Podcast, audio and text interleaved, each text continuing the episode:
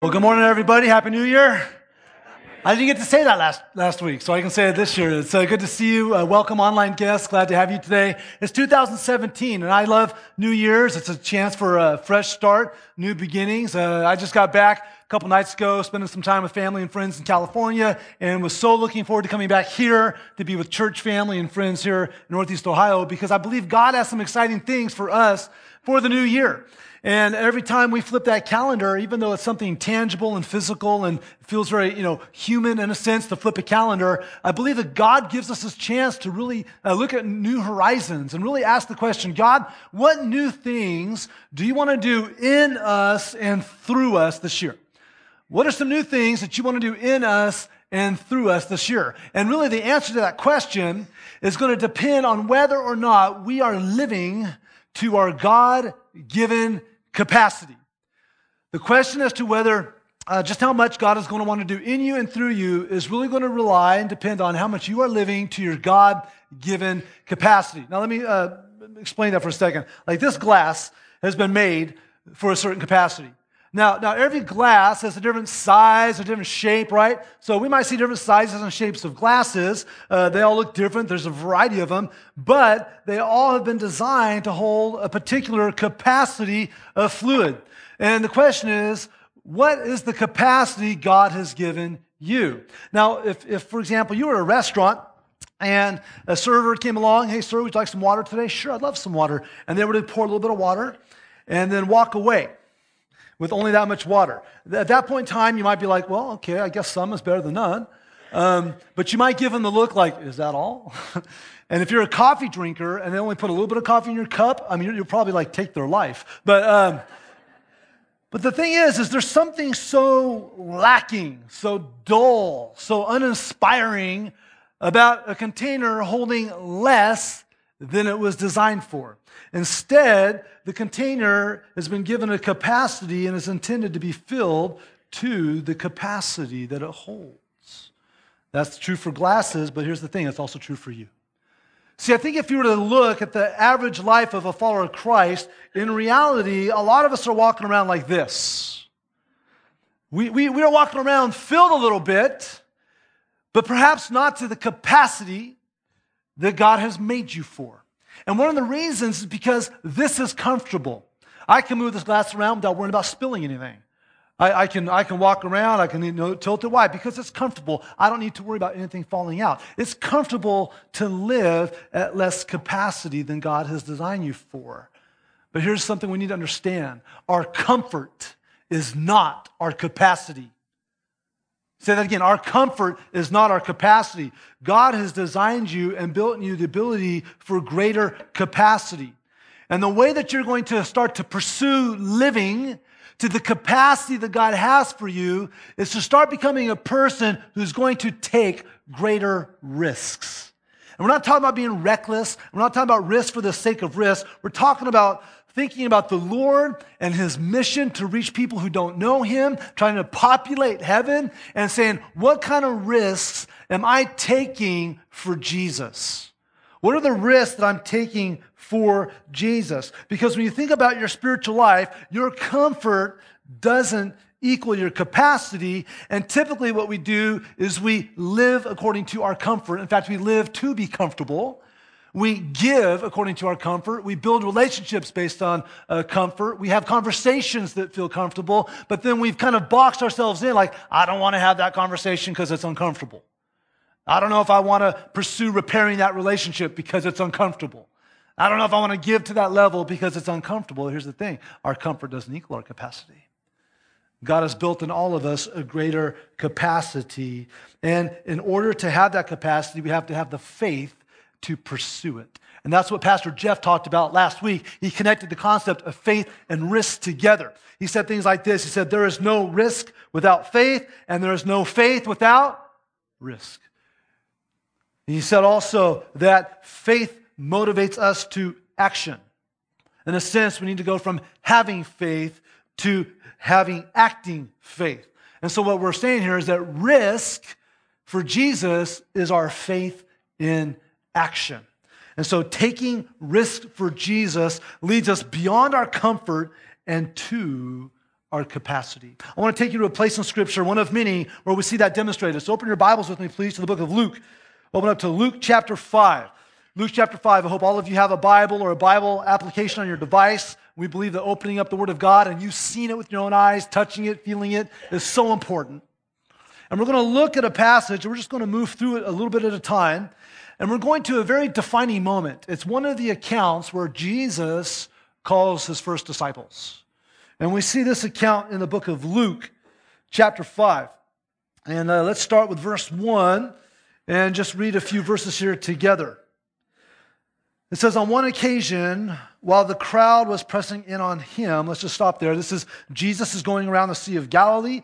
He's teaching. And so, uh, on one occasion, while the crowd was pressing in on Jesus to hear the word of God, he was standing by the lake of the Gennesaret. This is the northwest side of the Sea of Galilee and he saw two boats by the lake. But the fishermen had gone out of them and were washing their nets. Getting into one of the boats, which was Simon's, this is Simon Peter, he asked him to put out a little from the land, and he sat down and taught the people from the boat. We can just stop right there and realize this that people are pressing in closer to Jesus and they're listening to the word of God. And you know lives are about to change. You know why? because people are pressing in close to Jesus to hear the word of God. And anytime we press in closer to Jesus, especially with the ears of faith to hear the word of God, lives are going to change. That's just the nature of things. That's why we take a week like next week. I mean, next week really is about seeking the presence of God for a week together as a community. And so we try to press in closer to Jesus. We try to pray together. We look at God's word together. We spend time as individuals in private space as well as in little groups on a moment to, to look at God's word together, to pray together, and to seek Him. Because when you press in close to Jesus, your life will change. When you hear the word of God with the ears of faith and apply it, lives are about to change. Uh, on the airplane ride back to Cleveland a couple nights ago, uh, I had a conversation with a brother in Christ who sat down next to me for a few minutes. And uh, he had an opportunity, he just got done uh, that day sharing the gospel, sharing the good news with a very wealthy and affluent, influential woman. And uh, she's, she's tasted the best the world has to offer, and she's still empty. Sound familiar? Sound like a common story, right? And so he gave her a challenge. He said, I challenge you just to read the book of John. Just read the book of John. And then he showed me this text that she had just sent him before he got on the plane that says, I've finished the book of John and I haven't been able to sleep for hours. Why is that? Because God is interacting with their spirit. That's the power of God's word. And when people press in close to Jesus and they start to hear the word of God, lives are about to change. And so I think that's so important as you starting this year, you need to ask yourself, how am I pressing in close to Jesus? How am I coming to the Word of God and letting it sift me? And, and how am I interacting with it? And that's why we're saying, man, get into that Bible reading plan that we put together. It's, it's, more robust this year. Some of you have already seen that. You're like, wow, man, there's no joke. Like, you're two or three chapters at a time. It's like, yeah, but, but sit there and, and, and create the margin in your life and press in close to Jesus and let the Word of God come into you and, and sift it and let the Lord let it sift you. And so you got to press in close to Jesus in order to pursue your capacity and start to take risks. Because if you're not spending time with Jesus, you're not going to take risks for Jesus. Because the more time you spend with Jesus, the more you'll love Jesus. The more you love you, Jesus, the more you'll take risks for Jesus. And so you have to press in close to him. And we see these people pressing in close to him and then getting to hear the word of God. So we know there's about to be a life change. And we start to see that take place. Verse 4. And when he had finished speaking, he said to Simon, Put out into the deep and let down your nets for a catch. And Simon answered, Master, we toiled all night and took nothing, but at your word I will let down the nets. You see what's taking place here? Just paint the scene in your mind for a minute. You're Peter, you're a fisherman. Your brother Andrew's with you. You've got some of your friends down there, they've got their boat, James and John, probably some other fishermen around. You've been fishing all night. You didn't get anything. You just came in. You parked the boats. You got all the gear out of the boats. You're on the land. You're washing your nets. You're done. Game over. Man, this, this is a wash, right? Some of you have been to the lake. You know that's a big uh, undertaking, right? Boats in the water, getting the boats out of the water, getting everything out. They're done. They're on the land. Jesus comes. A lot of people want to hear him teach. Hey, Peter, I'm in your boat. Can you just pull off a little bit from the shore, create some margin so I can talk to the people? Eh, that's not inconvenient. Sure, let's do that. Gets in the boat, comes off the shore a little bit. We're just chilling. Jesus is teaching. All is good. And then Jesus looks at you and says, Okay, now let's take the boat out to deeper water. Let's get the nets and let's put down the nets for a catch. Oh, are you serious? I mean, just think about this moment. Jesus is interrupting Peter's day. Jesus is interrupting Peter's agenda. And what he's asking is inconvenient. And not only that, but Peter's experience and Peter's expertise as a fisherman are probably coming up with a list of reasons why this is a bad idea. Right? I mean, you can just hear Peter going, Are you serious? This carpenter is going to tell me how to fish? Why don't you go make a chair or something, you know? Okay. Top of that, I've been fishing all night. There's nothing out there. So there's no point. Now it's daytime. There's definitely not going to be any fish out there. On top of that, if there are any fish out there, you got all these people on the shore that have scared them away. There's no good reason to go fishing right now and put down a net. But because you said so, I will. So you got to understand something. When, when, when the Lord is going to challenge you, when the Lord is going to try to take you from a smaller capacity to a higher capacity, we all know it's going to be an interruption in our life somehow, isn't it? It's going to be inconvenient on some level. And we're probably going to have a list of reasons why we shouldn't do what the Lord has asked us to do. What, you want me to try to forgive that person? Pff, if you only knew what they've done to me. What, you want me to try to repair that relationship? Well, here's all the reasons why that won't work. Oh, you want me to go on a mission trip? Well, let me just go ahead and present to you my pre, uh, you know, determined reasons why I cannot ever do that. On and on and on and on and on and on. We have all these reasons why we don't want Jesus to interrupt us. We want Jesus to inconvenience us. And, we have, and our experience and our expertise says there's a lot of reasons why we shouldn't do that. And what happens when we do that, when we don't let Jesus interrupt us and we don't allow ourselves to be inconvenienced, we live at less than capacity. And the reason the church isn't as effective as the church, Big C church is, is because the church is full of a lot of people that are happy being comfortable. Happy living for the Lord at less than the capacity that God has made them. And so, as you are kicking off this year, as you're launching into a year that I really believe God wants to take and catapult us as a body that's willing to take more risk. I'm not talking about a year of risk taking, like, oh yeah, remember in 2017 when we got a little more risky? I'm talking about, remember in 2017 we started praying a different way and we started letting God like, you know, challenge us in a different way and we started becoming more risky for Jesus. Remember that's when it started? When I was dissatisfied with living this comfortable life, realizing that God had built for me a bigger capacity, and we all started pursuing that in our lives together. And we let Jesus interrupt us and we let Jesus inconvenience us. And we, despite our excuses and despite our experience, we submitted and said yes to the things that Jesus challenged us with. Are you there? And if you're not there, are you willing to get there? because that's what God has for us. And so we see this all taking place. And by the way, just in case you're sitting here thinking, I'm not sure I'm very resistant to the things Jesus says.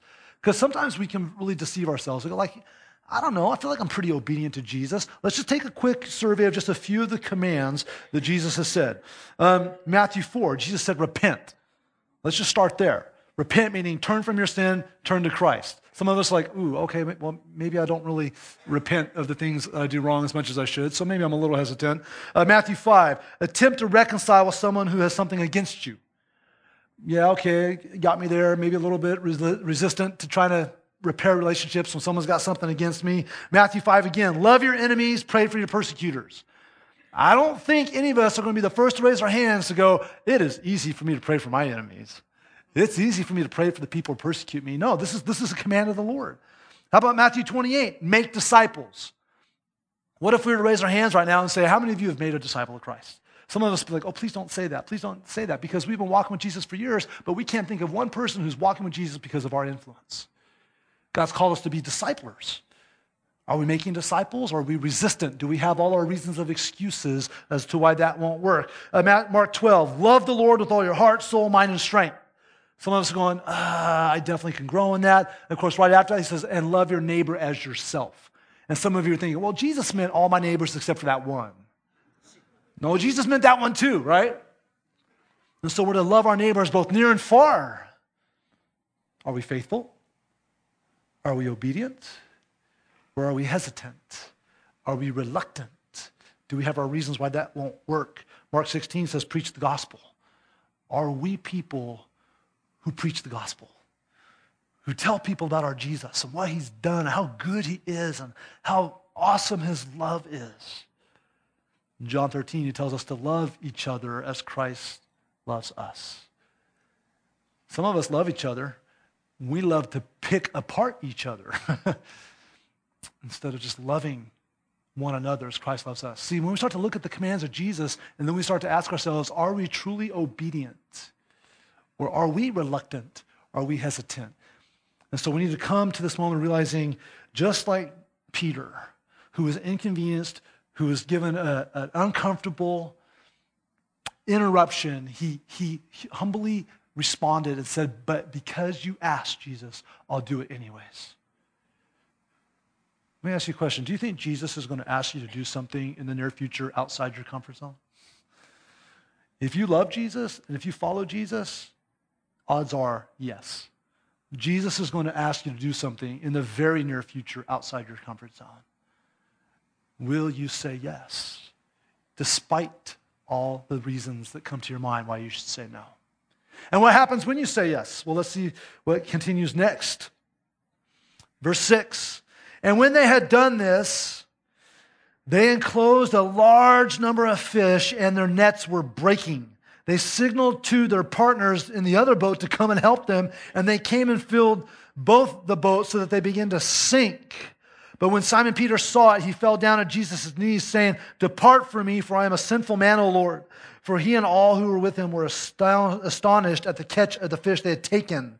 And so also were James and John, the son of Zebedee, who were partners with Simon. And Jesus said to Simon, Do not be afraid. From now on, you will be catching men. Do you see what just happened? Because of Jesus, the nets were filled to their capacity and busting. Because of Jesus, now the boats were being filled to their capacity and sinking. It was the faith of Peter to do what Jesus said, to take a risk that filled the nets and started to sink the boats. And so it was filled to capacity. And now Jesus is focusing on Peter and going, I'm about to invite you into a journey where you too will be filled to your capacity. I mean, think about Peter. Nothing wrong with his life. He's got a good life. He's a fisherman. He loves fishing. He does fishing well. That's all good. But the question is, as a fisherman, what was his capacity being used for for the Lord? I mean, he was casting nets into water to catch finned creatures. Nothing wrong with that. But this is a moment where Jesus uses this miracle to call Peter onto a mission. And it's on that mission. And of course, if you study the life of Peter, the God took Peter and said, No, I've made you for a much greater capacity, and I want you to live to the capacity that I've made you. And in that moment, Peter hit his knees, very appropriate response, because he realized he was in the presence of God. Only God could do what he was doing. And his response of, Depart from me, from a sinful man, he realized he was in the presence of God and the righteousness that comes with God. And in that moment, he saw himself so small and he saw his capacity to be used by God as so small. Just get away from me. I'm no good to you. You can't use me. But instead, Jesus invites Peter into mission. Don't you love that about our Jesus? That Jesus invites the sinners and doesn't reject the sinners. Jesus invited us as sinners into relationship and didn't reject us. And he's continuing to do that. And he's given us that mission to invite others into new life in Christ. There's that moment where Peter was going to be serving the Lord. He says, I want to make you a fisher of men. Man, you thought you were happy putting a net in water to catch finned creatures? I'm going to take you out to take the net of the gospel into the sea of humanity to save souls for the kingdom of God. He wanted him to live at a different capacity. The net got full, the boats got full, and now Peter's going to be put on a journey where his heart and his life are going to be full to the capacity that God had made him for. And in order to live to your capacity, you have to take risks for Jesus. Have you experienced Christ doing this in your life? Filling your nets, filling your boats, calling you into mission. This is the life of a follower of Christ. This isn't a life just for pastors and missionaries. This is all of us. We're all missionaries. We're all on mission for Christ if we name Jesus as our Savior. I mean, look what happens next. It's very interesting. Look at verse 11, the last verse in this little section. Look at verse 10 again, actually. Do not be afraid. He's saying, put away your fear. From now on, you'll be catching men. And when they had brought their boats to the land, they left everything and followed him. Don't you find that curious? Don't you find that curious? I mean, think about that for a second. They just caught the catch of their lifetime. Never before did a net get filled to the capacity and two boats get full to the capacity that started to sink. They'd never caught fish like this before. And when Peter fell down and said, Depart from me, he was in the boat. And after this happened, they brought the boats to the shore, giant catch. What did they do? Left it. Did you ever notice that? They didn't say, hey, hold on, Jesus, we're going to go ahead and sell these first. We're going to cook up a little fish barbecue. We're going to have a great time, and then we'll catch up with you. They left the catch of their life to follow Jesus. See, this is why some of us are not living to the capacity that God has given us, because we are more about what the net holds than the one who can fill the net. We just want Jesus to keep filling our net. If you just fill this net, then I'll be happy, I'll content, I'll be comfortable. I'm comfortable when my net has stuff in it. In fact, if anything, this is probably the way it would go down if they were to uh, do this according to human will. It'd be like, man, we like this Jesus guy. Let's have him come fishing tomorrow. And the next day, and the next day, because then he can, you know, take care of us and make us comfortable. But they left that net full of fish for the one who could fill it anytime he wanted. Are we about the net? Are we about the comfort? Or are we about following the one who fills it, the one who brings the catch? And see, once we learn that, we start to move from a person who's just living comfortably to a person who's living to the capacity that God has made us for. It's risky to follow Jesus. And taking risks for Jesus will move us beyond our comfort and to our capacity. As we look at 2017 as a church, I truly desire and truly feel like God has for us a season where we become bigger risk takers for Jesus and start to see the catch that it will bring for the kingdom of God. And when I say bigger risk takers for Jesus, I want to talk about what that means. I'm talking about becoming bigger spiritual risk takers. Like bigger spiritual risk takers. Look at your life. Assess it spiritually. Are you growing? Are you stagnant? Are you moving backwards? Or are you taking risks when it comes, uh, when it comes to getting close to the Lord? Like, was your, is your Bible time? Are you like in the Word? Are you risking getting up early? Some of you are like, oh, that is risky. Especially if somebody were to wake up and see me, you know? Making margin to, to, to, or maybe it's lunchtime. Take the risk of, of creating more time to spend time in God's Word. Your prayer life. Is your prayer life risky? Like this is an area in my own life that I feel like God's challenging me. Like, like I think I need to be praying riskier prayers, bolder prayers. Like when you study scripture, you see like Jesus says things like, you have not because you ask not. Ask for anything in my name and it shall be yours. And of course, to know that doesn't mean, you know, asking for human things for our own pursuits and passions and pleasures. We're talking about pursuing the things of God. Is your prayer life risky? Are you praying for people to come to the Lord that you've given up on?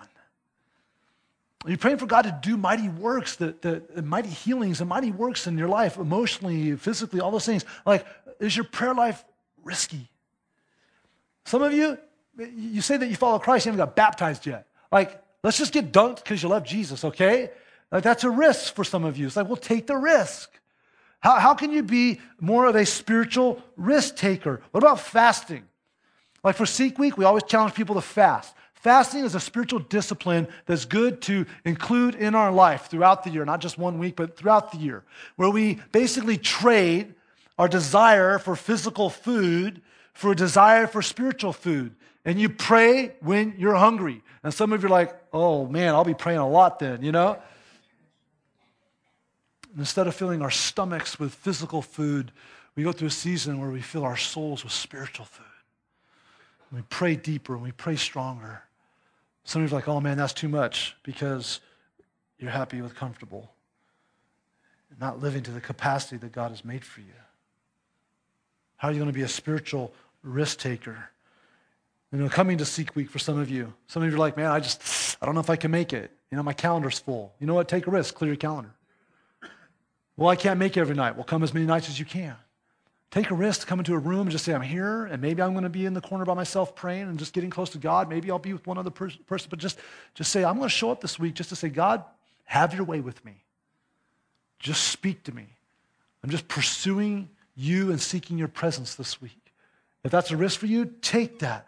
For some of you, it's serving inside the church. A spiritual risk taking moment for you will be like, I'm tired of being a consumer where I just show up, get something, and leave. It's time to be a contributor. In fact, I'm going to become a member of this body. I'm going to find a place to serve and use my gifts. That's going to be a spiritual risk taking step for me. For some of you, you're ready for that. For some of you, that mean, might even mean being an elder at our church or leading a life group or something along those lines where you take the next level of leadership. For some of you, it's the mission trip. Some of you have never served globally or regionally. You know what? Maybe the spiritual risk taking step for you is go get your passport. And you're thinking, but I don't have anywhere to go yet. It just means you're on standby. God, if you want me to go, I'm ready.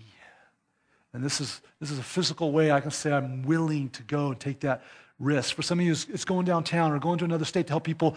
The big risk taking for some of us, just going next door. There's a life house. There's loving on your neighbors, serving your neighbors, praying for your neighbors. How is that going to be that spiritual risk taking step for you? So, what's the next spiritual step of growth for you?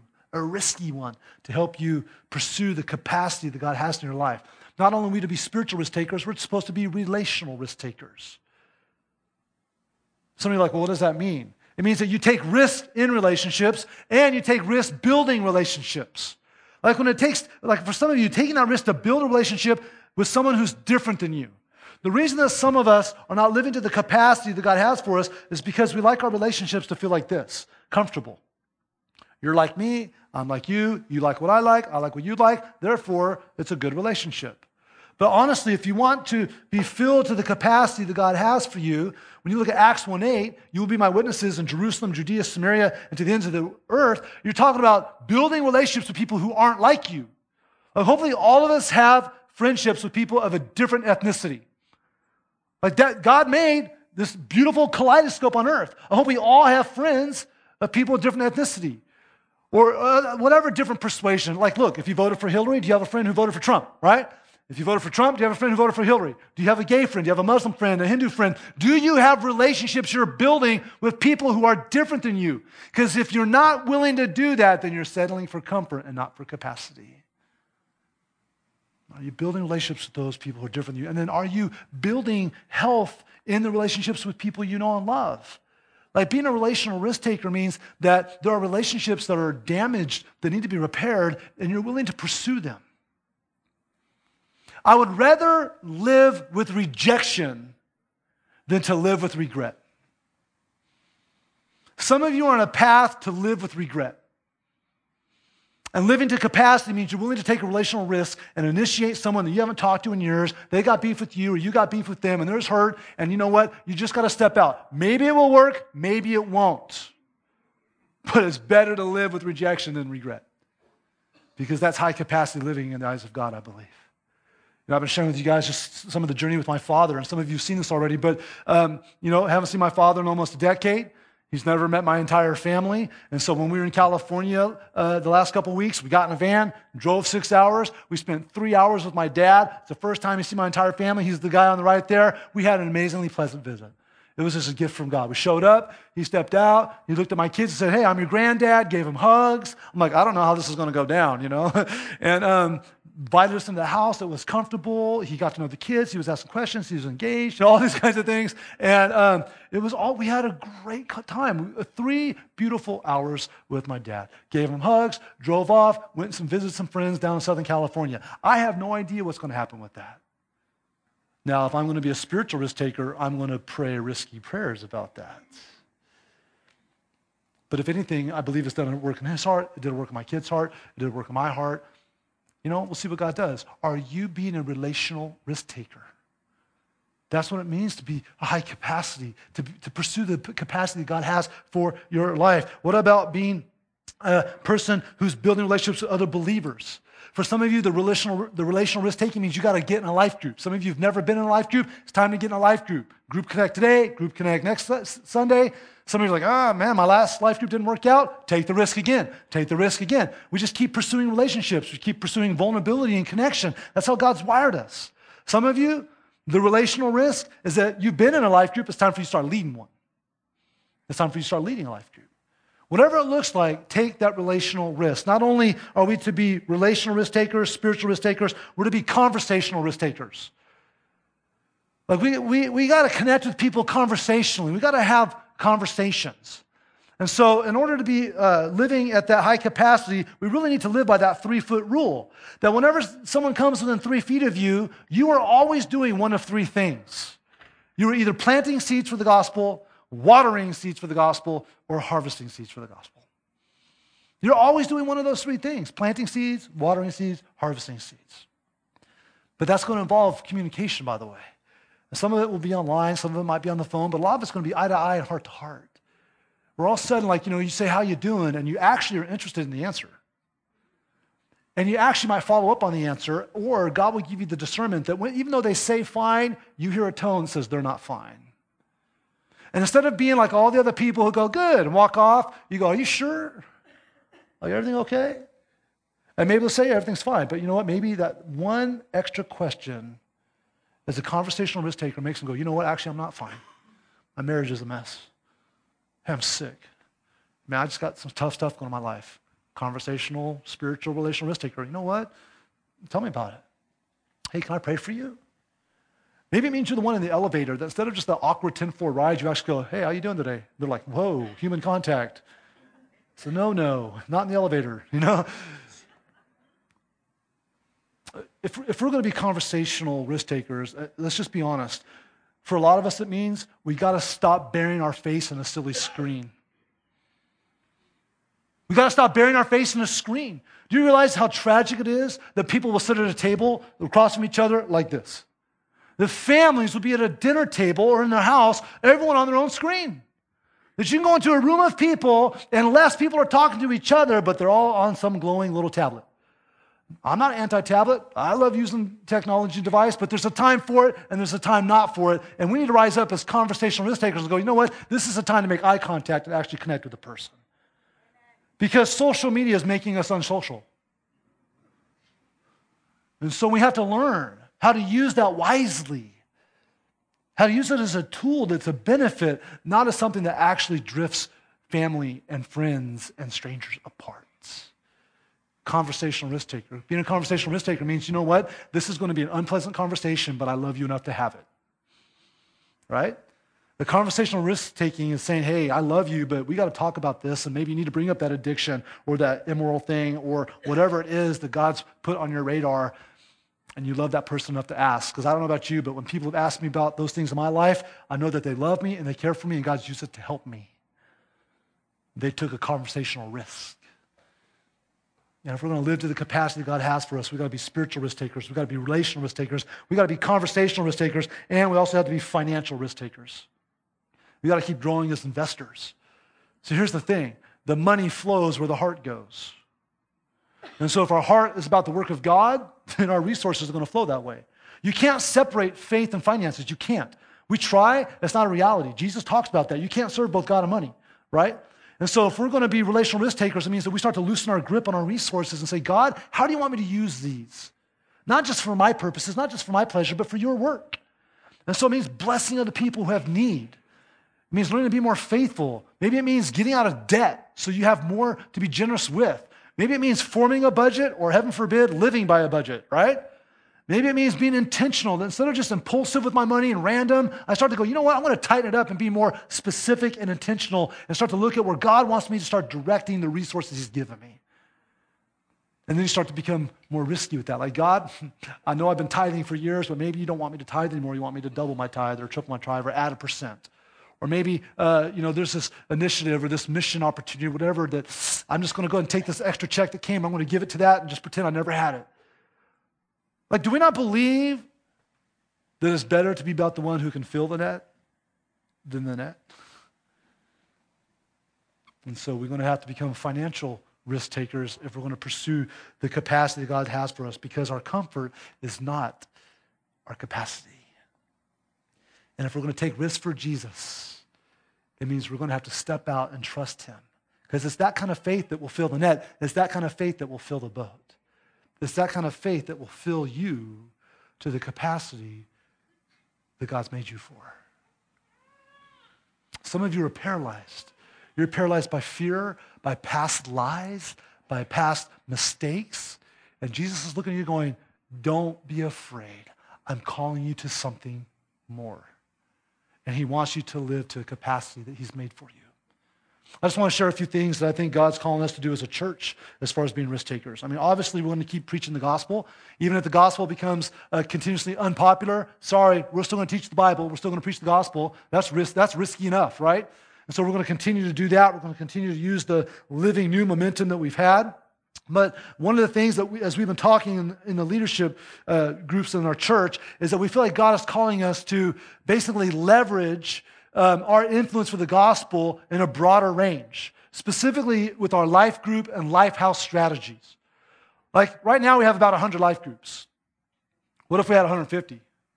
What if we had 200, 250? We start seeing those life groups growing. And of course, if we're going to have more life groups, we need more life group leaders. So right now, we're building a, a, way to systematically develop leaders. It's called the greenhouse. We're going to help move people from leading themselves to leading others, to leading leaders, to leading departments, to leading organizations in a way that we can help grow people spiritually in leadership.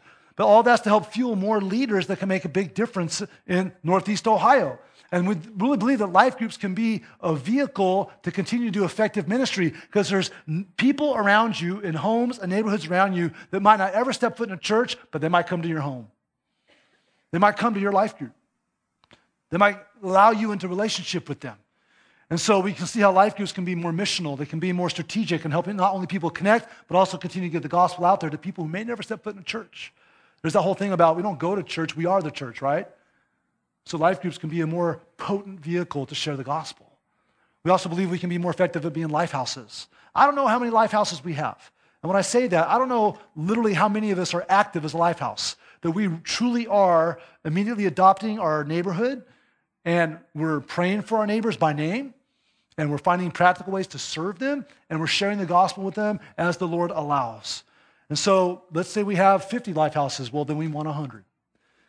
Again, because life houses will make more of a connect with people than just merely an invitation to a church service. We want to keep inviting people to church, but we got to go out there and be the hands and feet of Christ. Be the mouth of Christ. We've got to be relational risk takers, conversational risk takers, financial risk takers, spiritual risk takers to connect with people. And life houses would allow us to do that. And so this year, we're looking for our first stories of people coming to faith in Christ through a life group.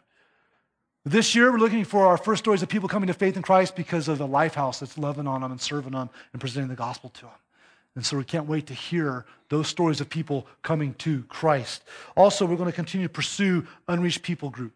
And there, there are people groups out there that don't know Christ. You know that we're actively pursuing at least one right now and a couple others we're looking at. Um, but we're looking at uh, this people group in Indonesia on Pearl Island, the Soli people, and we're in for such treat because next week, uh, T and K, our friends from Indonesia, will be here with us, and they're going to be able to share uh, stories of what God's doing on that island of three million people trapped in Islam. And so uh, that's, that's a risk taking pursuit. And we're going to continue to pursue unreached people groups. Also, uh, we want to unleash ourselves from debt. That's a risk.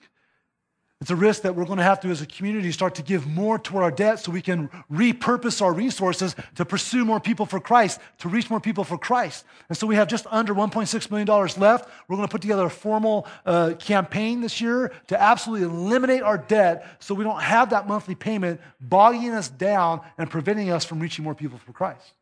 And so that's a big risk that we're going to take, but it's a risk we're taking so we can free up more resources to reach more people for Christ. And so those are some of the things that are coming up. You'll hear more about, hear more about those as time comes along. But for today, I just want to ask you this. As you sit here right now, how does God want you to become more of a risk taker? I'm going to invite some friends up here to help me with the illustration, but basically, I want you to think about this glass that I've been working with. So many of you are living at a, a small capacity. You're living with comfort. Why are you here today? If you're watching online, why are you here?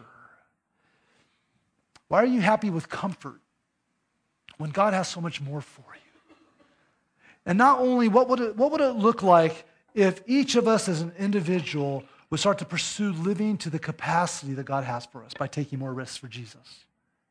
What, what would it look like if a family live to their capacity? What if moms and dads were discipling their kids and helping them pursue the capacity that Jesus has built them for? Finding ways that they can start to serve and be spiritual risk takers and relational risk takers, conversational risk takers, financial risk takers. What would it look like if we're helping our next generation do that? What would it look like if a life house was living according to its capacity? What would it look like if a life group man, a, commu- a smaller part of the community of people were all living to their capacity, what would that look like and what kind of impact would that truly make?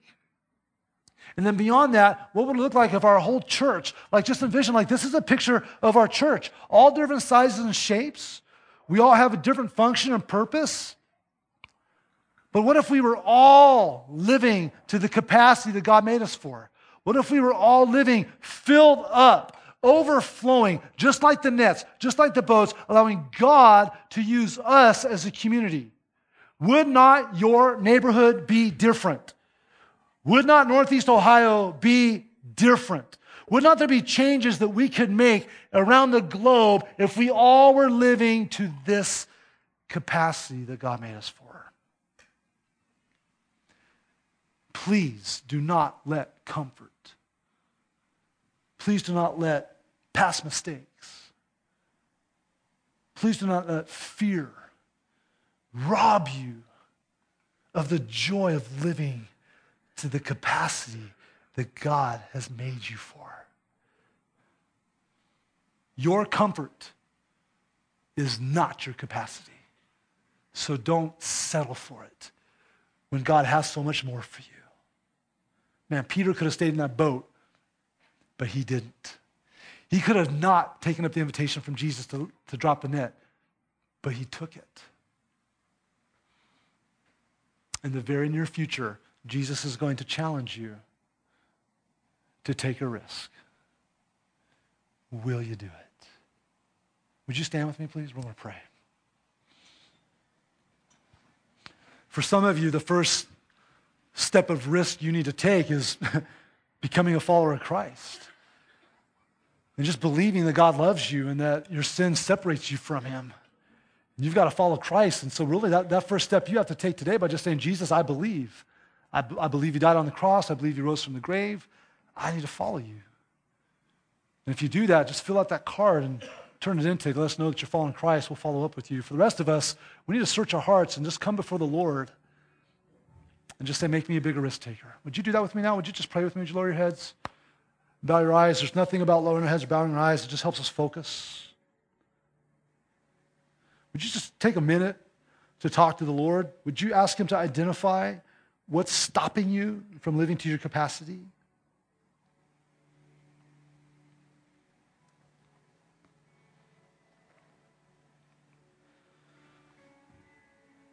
Would you ask Him for the faith and the obedience to take risks for Jesus? to move you beyond your comfort to your capacity.